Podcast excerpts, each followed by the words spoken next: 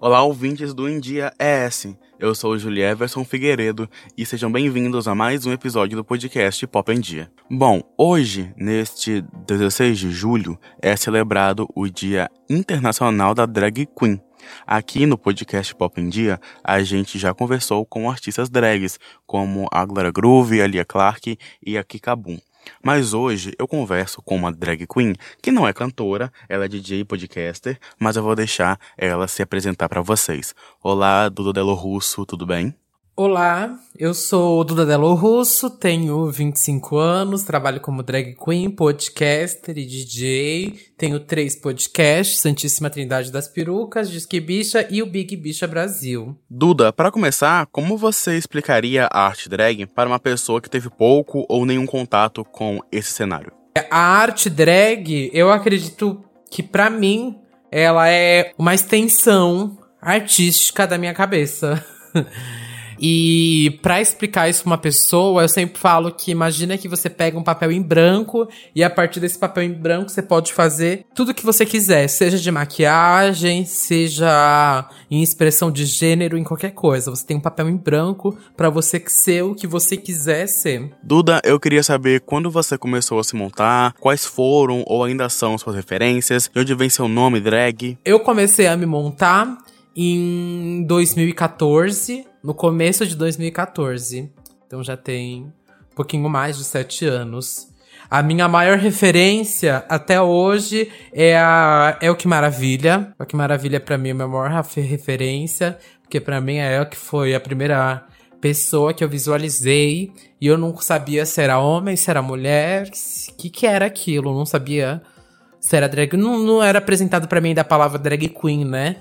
Ou não binário, ou qualquer expressão do tipo. Então me causou muita, muitos questionamentos. É o que é a maior referência por isso. E também gosto muito da Anna Dello Russo, que é da onde vem o meu nome. É uma editora de moda da Vogue, que é maravilhosa, tem vários looks excêntricos. E quando eu pensei na Duda, pensei muito na Anna Dello Russo também, porque eu não queria usar roupas habituais de dia a dia, de fast fashion e etcétera.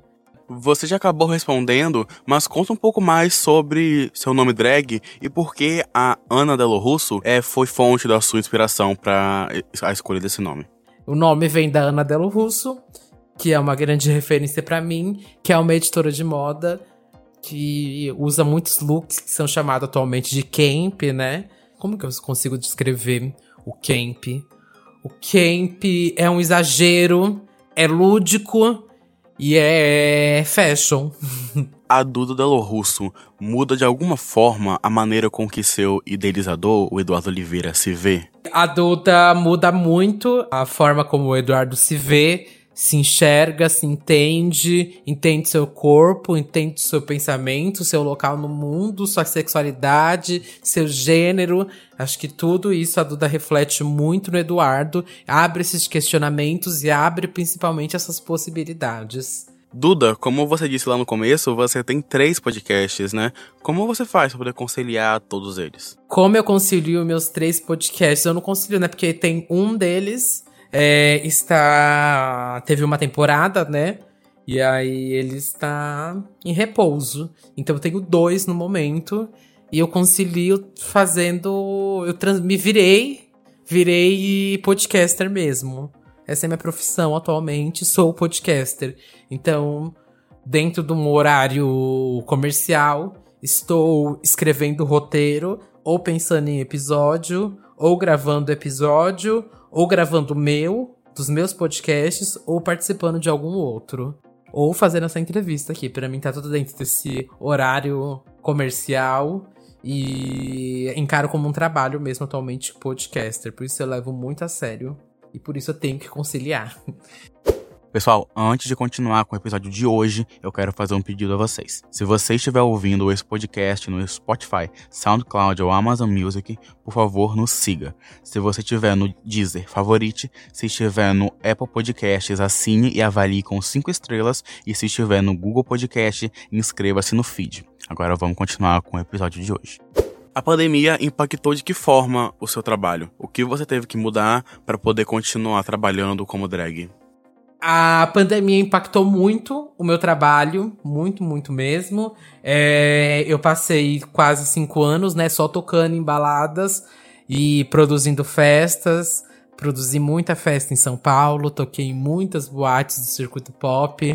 É, e basicamente eu era principalmente D J, né? Era drag queen D J.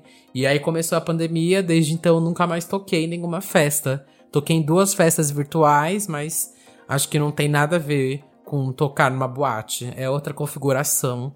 Então, tem um bom tempo que eu tô sem tocar. E aí, isso mudou tudo pra mim, porque eu comecei a focar muito mais em podcast. Eu já tava começando a focar em podcast ali. Mas, enfim, o Santíssima Trindade tava meio que engatinhando ainda. Eu não tinha como parar de tocar nem nada. Mas eu não considero que eu parei de tocar. Quando voltar às boates, se puder tudo, é, com segurança e tal, eu voltarei a tocar. Mas hoje em dia eu prefiro essa dinâmica que eu tenho atualmente. Eu me monto muito menos, mas não quer dizer que minha drag parou de existir. Eu consigo, consigo dar vida a ela de outras formas, que é gravando podcast. E montação é um puta trabalho, sabe? Muito tempo se maquiando... e ter que fazer isso, tipo, todo dia pra gravar TikTok, dancinha, não é minha cara, sabe? Eu gosto de criar um conteúdo onde eu consiga dialogar, onde seja mais extenso, mais profundo, mais... É... não sei, eu preciso de mais tempo pra falar, eu gosto de falar. Então, podcast pra mim é minha mídia preferida. E é uma forma que eu encontrei também de não precisar me montar tanto, de ter que raspar a barba toda semana, pensar em look, gastar tanto dinheiro e tudo mais, sabe? Duda, se você pudesse dar um conselho para quem está começando ou para quem quer começar a se montar como drag, o que você diria?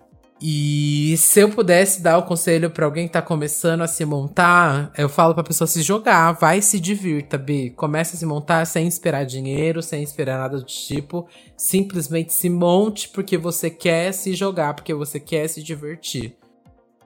Tá? Porque dinheiro você não vai fazer. Então, se divirta pelo menos.